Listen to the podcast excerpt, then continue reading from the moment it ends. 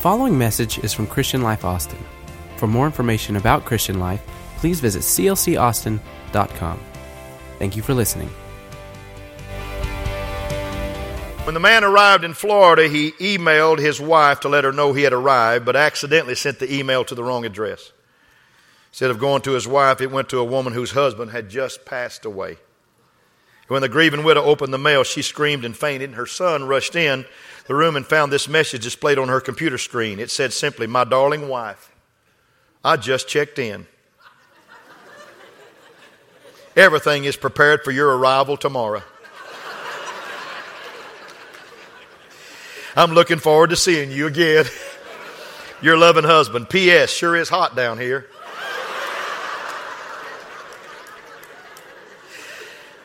I hope nobody in this crowd ever sends an email like that. That it's hot here. We want to go where it's pleasant. Amen. Second Peter said, For we did not follow cunningly devised fables when we made known to you the power and coming of our Lord Jesus Christ, but were eyewitnesses of his majesty. For he received from God the Father honor and glory when such a voice came to him from the excellent glory. This is my beloved Son in whom I am well pleased. And we heard this voice which came from heaven when we were with him on the holy mountain.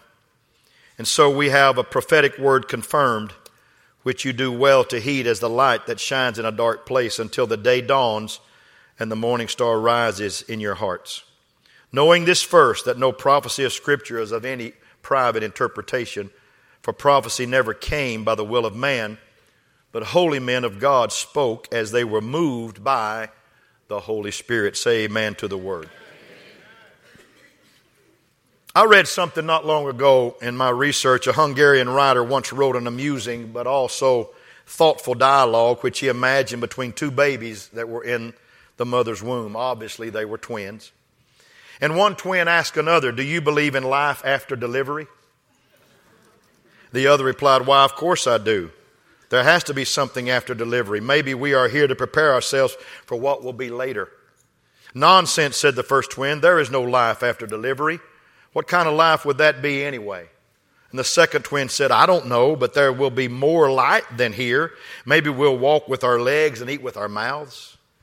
Maybe we'll have other senses that we can't understand now. The first twin said, That's absurd. Walking is impossible, and eating with our mouths, that's ridiculous. The umbilical cord supplies nutrition and everything we need. Life after delivery is to be logically excluded.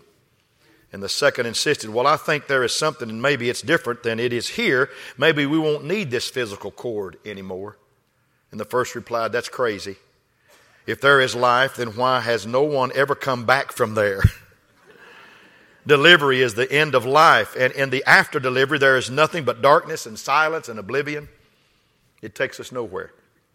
Well, I don't know, said the second, but certainly we will meet mother and she will take care of us. Mother, replied the first. You actually believe in mother? That's laughable. If mother exists, then where is she now? And the second said, She's all around us. We're surrounded by her. We are of her. It is her and in her that we live. And without her, this world would not and could not exist. I like that twin. He's going to preach, the other's going to be an atheist. First, the first one said, Well, I don't see her. It's only logical that she doesn't exist. To which the second replied, Sometimes when you're in silence and you focus and you really listen, you can perceive her presence and you can hear her loving voice calling down from above. Today, we will dedicate a bunch of children. We dedicated six in the first service. There's about 22 to be dedicated all day long. Children that will prove, parents, that there is life after delivery. there really is. And that they do get their legs. And they do get their own will. And they do get their own mouths. And they know how to talk and know how to walk. But this story is an interesting approach to the discussion of the life of faith. Is there a God? Is there life beyond this world? How can we know? And who can we trust to give us the answers? First of all, no one sat down and thought up our faith. Not the works of philosophers nor holy seers, but ministers and prophets and teachers and housewives and fishermen and just common folks who witnessed events that could not under, they couldn't understand but cherished in their hearts. And secondly, the Christian faith is not reason, it is revelation. God revealed himself through encounters with ordinary people like Moses and David and Ruth and Daniel and Mary, the mother of Jesus, and John Baptist and Paul and many others. They were imperfect vessels of God's truth. It's like unseeing people describing an elephant. Their testimony is different, but how does one describe the indescribable? Because there's nobody like him. If God could be expressed in a formula, a test tube, or a tried expression, then he could not be God. But he is indescribable. He is omnipotent. He is omniscient. He's omnipresent. He's God. And he created man in Genesis. And he gave that man a soul. And what God breathed into him will never die. Come on, say amen to that. That soul is eternal. And after not delivery, but death, it will live somewhere forever. And I speak not today uh, as a cunningly devised fable would be spoken. I speak truth today. There is life after life after death. There is another world. Alexander Pope once wrote satirically, Lo, the poor Indian, whose untutored mind sees God in clouds and hears him in the wind. In essence, he said the sophisticated and the secular people no longer see God in clouds or hear him in the wind. What they cannot explain, they simply call allegory. And God has become an abstract concept for some and not concrete for many instead of a present reality. Intellectually, most people believe in God, but his existence does not seem to have much relevance to their everyday life. Can somebody say amen to that? One man said it best. He said, he said, We sit with feet propped on a desk and a pipe in our mouth and discuss theories of atonement instead of bowing down before the wounds of Jesus Christ. Can I stop and say this? It's just a, it's just a, just a statement I made. It, it's awesome, folks, to stand on holy ground. It is awesome. Anybody ever stood on holy ground? Put your feet down right now. Just kind of pat the floor where you are right now. We're standing on holy ground right now. The presence of the Lord is in this house. It was here waiting on you when you came because God fills all time and all space and everywhere. And He said, if you'll exalt my name, I will be in the midst of the people that exalt my name. You're in holy ground right now. Clap your hands and rejoice to that because it's real for us all today. I want to tell you how real it is. One, one night, one night, a man walked in the door. He looked like he was about half lit. He looked like he was about half out of it maybe a little drug overdose, maybe a little alcohol too much. I don't know. But he sat right here on the first row. And before service was over that night, the presence of God, the music got a hold of him and the word got a hold of him. And he stood to his feet and he lifted his hands and he didn't know anything about it. He was a, he was a manager for a, for a, a rock, a rock band that played all over America. And the Lord came into his life. He fell to his knees. He gave his heart to the Lord. We had water in the baptistry. We baptized him. He came back wet as water and he said, man, this is better than anything I've ever felt in my life. He said, I've been to rock concerts. I've been to blues concerts. I've never felt this. He said, wow. He just started stomping. This is a holy place. Yes, it is, my son. It's a holy place. Because where God dwells among his people is a holy place. Clap your hands and rejoice to that. Then he said, then he said, do you have a cot? I said, a cot? He said, yeah, I want a cot. I said, what for? He said, I want to spend the night here. I want to spend the night here. I said, Why? He said, Because I have never felt out there what I felt in here. This sanctuary is a sacred place to most of us because we meet God here. We could all pitch your tents here. We could stay here, some of us, all week long. In fact, some are thinking right now, I might as well. I spend a lot of time here already. And I thank you for that. I really, really do. There's nothing like the presence of God. And wherever God's presence is, is where I want to be. Can you, can you say amen to that? There's a story of Albert Einstein and his assistant was on a train one day and it was a long trip and Einstein thought of a game, a game of questions that they could play. And Einstein said, Okay, assistant, I'm going to ask you a question. If you can't answer it, you owe me $50. The assistant said, Sir, I can't compete with your mind. You know that. I will be broke in no time. And Einstein said, That's the theory of relativity. to which Einstein said, Okay. If, if, uh, he said, he said, okay, if you ask me a question and I can't answer, I'll give you $500. And the assistant said, okay, that's great. So Einstein's first question was very simple How many miles is it to the moon? And the assistant did not know the answer. And he reached in his pocket and pulled out $50. Then the assistant turned, came, and he goes up, and he, and he goes up to Mr. Einstein. He said, Mr. Einstein, here's what I want to talk to you about. What goes up the mountain with three legs and comes down with four legs? And Einstein thought for 30 solid minutes he didn't want to give up that $500. He's supposed to know everything. And he said, You know what? I just don't know. And he gave the assistant $500. And then for the next question that Einstein was asked, he said, Sir, I need to know something. What was the answer? And the assistant said, I don't know either.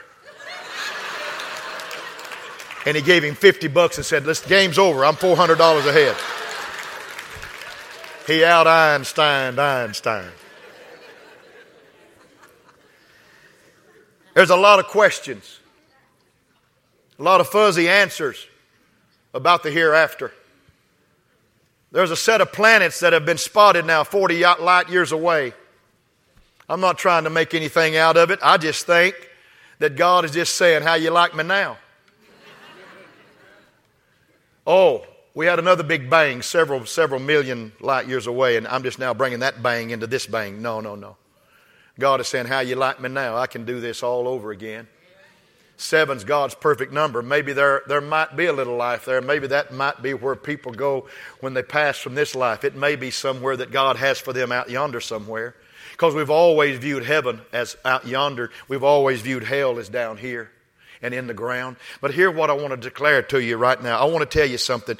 Hebrews 13 says, Obey those who have who have rule over you. That means have, have godly authority. That don't mean that they rule and be submissive for they watch out for your souls. Everybody say, they watch for my souls.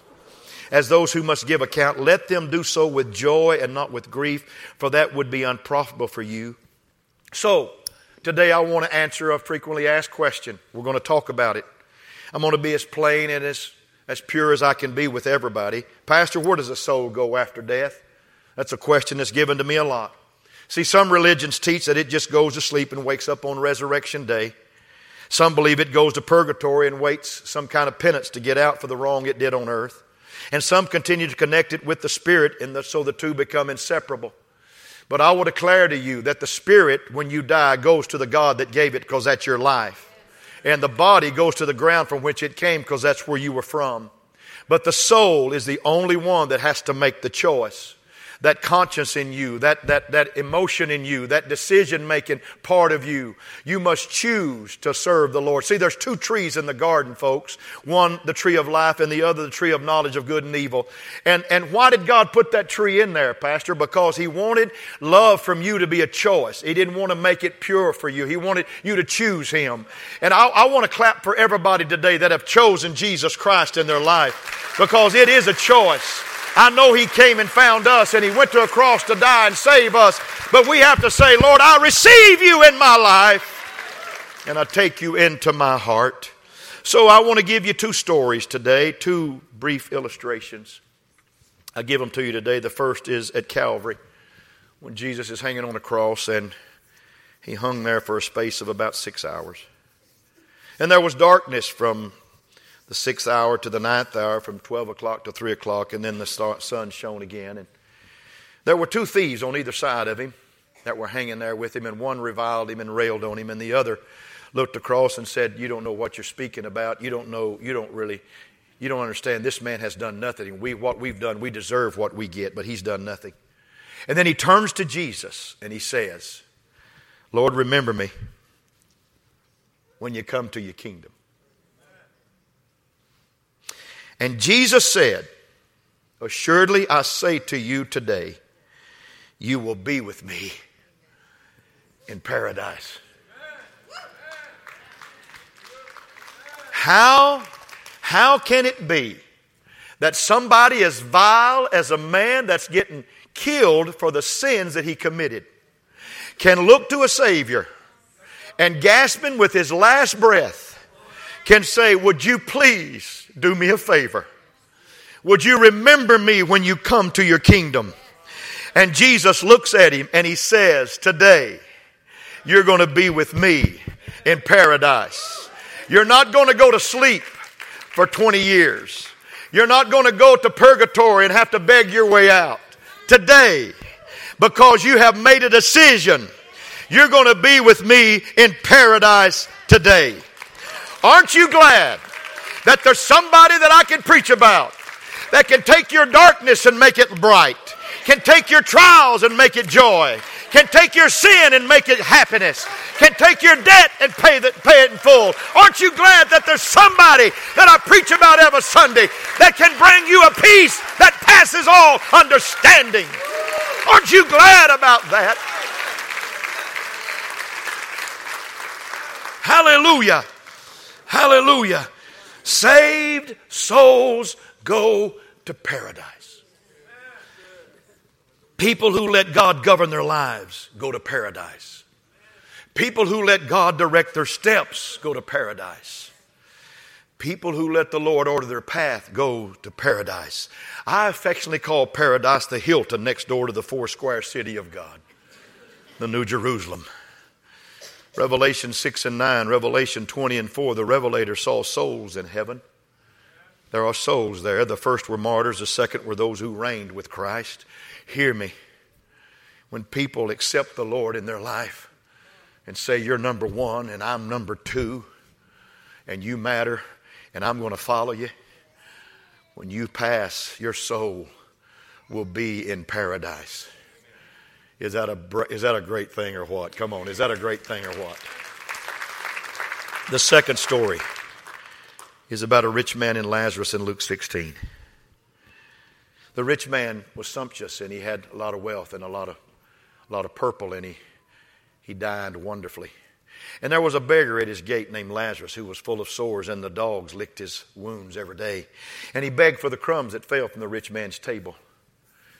God's not against richness, He's not against you having money, He's against money having you. Do I need to say that again? Amen. The rich young ruler came to him and he said, Give it all away and come and follow me. And it meant so much to him, he could not do that and he went away sorrowful. The man who built barns said, I'm going to build bigger barns because my barns are not big enough. And the word said, This night your soul will be required of you. Let me tell you something. When you put this that I'm preaching against money, against fame, against anything in this world, it all shrinks in comparison to the Lord Jesus Christ because He is the way, He is the truth, and He is the life. I want everybody I pastor to be a millionaire. Everybody. I want you all to be a millionaire. I really do. But I want you to understand that He owns the cattle on a thousand hills.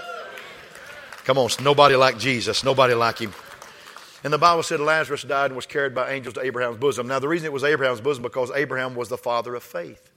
So he was carried to his bosom to rest in a resting place. But the Bible said the rich man also died, and in hell, in hell, not the lake of fire, but in hell, he lifted up his eyes, being in torment. Then he said, Father Abraham, would you, would you grant me a favor? He said, Would you allow Lazarus to come and just dip his finger in some water and cool my tongue? Because I'm tormented down here. I hate to preach this way. It's going to be very brief, but I hate to preach this way. There's no reason for you not to accept Jesus in your life. There's no reason for you not to commit your life to Jesus Christ. Why risk it? Why say I'm going to do this on my own? Alex Haley once said, if you ever see a turtle on the fence post, he didn't get there by himself. Everything you have belongs to God, anyhow. Everything you are belongs to Him. You couldn't breathe another breath if it wasn't for Him. Don't get me to preaching now. Don't get me to preaching now. I feel the Holy Spirit in my life right now. And I'm telling you, God has everything in your life. He's worth everything that you are. Why don't you make a decision in your world this week and say, I will follow Jesus Christ. I'm not going there, I'm going there.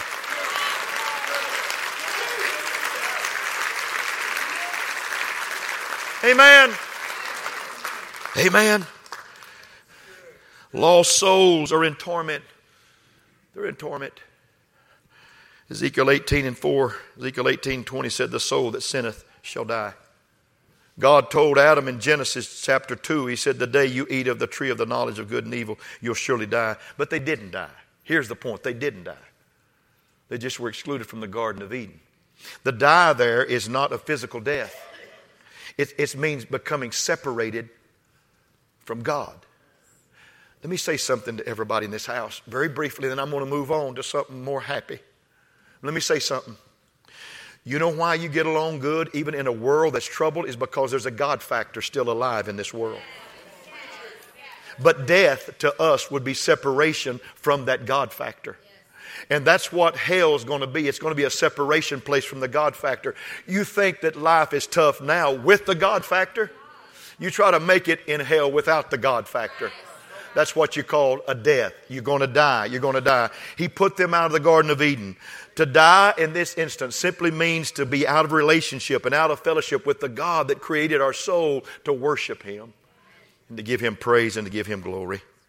In fact, the Bible said in Revelation 20 and 14 that death and hell, death is those that are separated from God, and hell, those where their souls are, like the rich man were cast into the lake of fire. This is the second death, and that's the final punishment. And I got to quit that because I want you all to be saved.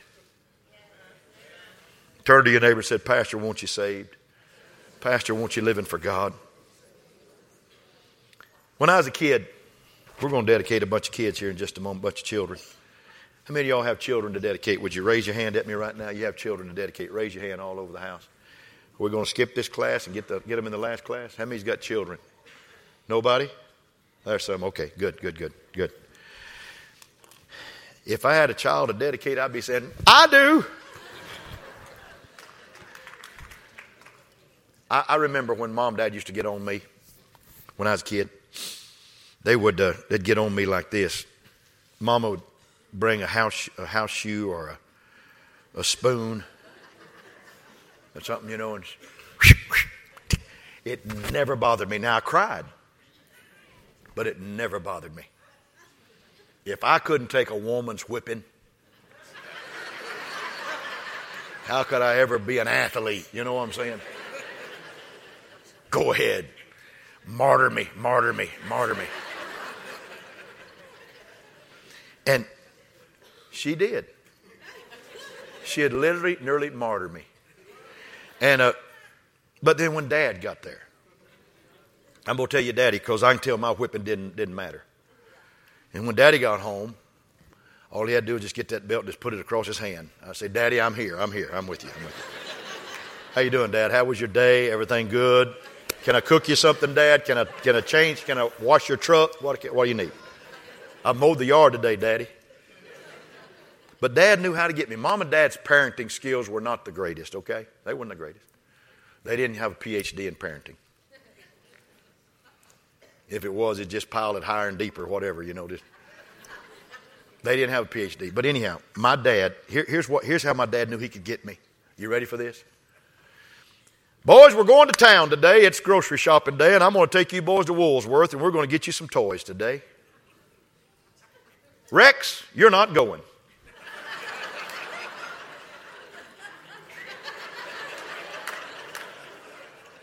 I don't know how long we'll be gone, son. It'll be a while. But you're not going, son. Have fun. Enjoy the house. You're not going, Dad, Dad, I'm sorry. I didn't do good 10 years ago, Daddy, and I forgive, forgive me for that sin 10 years ago. Forgive me. I'm so sorry, Daddy. I did call Eddie a bad word and it wasn't good, Daddy. It wasn't good. He didn't hear me. He just thought he heard me, but I did call him a real bad name. Daddy, I'm sorry. I did rebel against Mama. I'm so sorry. But Daddy, whatever I've done, forgive me of all my sins. Don't let me leave. Don't, don't leave without me. I want to go to Woolsworth. I want to go to the store, Daddy, because that's where I get my ice cream. I want something. I got it. Daddy could always get me with that separation syndrome. And the thing that has kept my life wanting God in my life is I don't want him to go home and take people home. And Paul said, After I preach to others, I myself become a castaway. Yes, sir. I believe in a relationship with God, and I believe He eternally loves us, and He'll never turn His back on us. But I don't want to walk away from His presence. I don't want to say, I don't need you in my life anymore. Get out of my life. I don't want that to happen to me. And today, today, I want to preach to somebody and tell you that I'll never use the whip on this church. I'll always be a kind pastor. Next Sunday is a special Sunday for us. I'm going to preach a special message next Sunday. It's called Dream Again. And uh, I probably won't get halfway through it because I, I feel a dream coming in my spirit. I'm going to show you stuff on video. I'm going to show you things that we're going to do, things and dreams that we have. It's just going to be absolutely mind bending. It's going to be mind altering. You're going to leave here with goosebumps next week. And you know what? I want to be a part of that. Also, next week is our 27th pastoral anniversary here. I kind of think that's cool. But here's what, here's what I want to say. Here's what I want to say in closing. I want to say it in closing. Please, please, make your mind up. Choose you this day whom you'll serve. Because saved souls go to paradise, and lost souls go to Sheol, to Gehenna. Please make up your mind today. There's nothing worth giving Jesus up for. It's an important decision to make. So I close. I close today. Pete's talking about in his, his epistle, he's talking about when we saw him on that holy mount. He's talking about the Mount of Transfiguration. And when he and John and James were invited by Jesus to go there, you got to get this, folks. You got to get this. This is powerful. You got to get this. They went to the top of that mountain. And there was Jesus there, and his garments became glistering. In other words, he showed them that he was God in flesh. That's why Peter could say in Capernaum, Thou art the Christ, the Son of the living God. But also appeared Moses and Elijah. Now, hear me. Moses was the meekest man on earth, the most humble man. And Elijah was one of the most powerful power prophets that ever walked. And they appeared with Jesus. And they talked to him, the Bible said, concerning his death. They really did. And some people, ministers, say that's an allegory. It, wasn't, it didn't really happen. Let me tell you something. It's the first witness to me that no matter if, you're, if you die and you're buried in Mount Nebo, or you never saw death and you were, you were translated to the other world, when Jesus gets ready and calls your name, you're going to come to Him on that holy mount somewhere. Hallelujah. So if you're resting in the ground or you're over yonder, it doesn't matter. When Jesus calls, we're all going to go to be with Him. I promise you, I promise you, I don't want to be separated from what God has for me in this end time. I want to go home with Jesus when He calls my name. And I want my soul to rest in the presence of God for the rest of my days.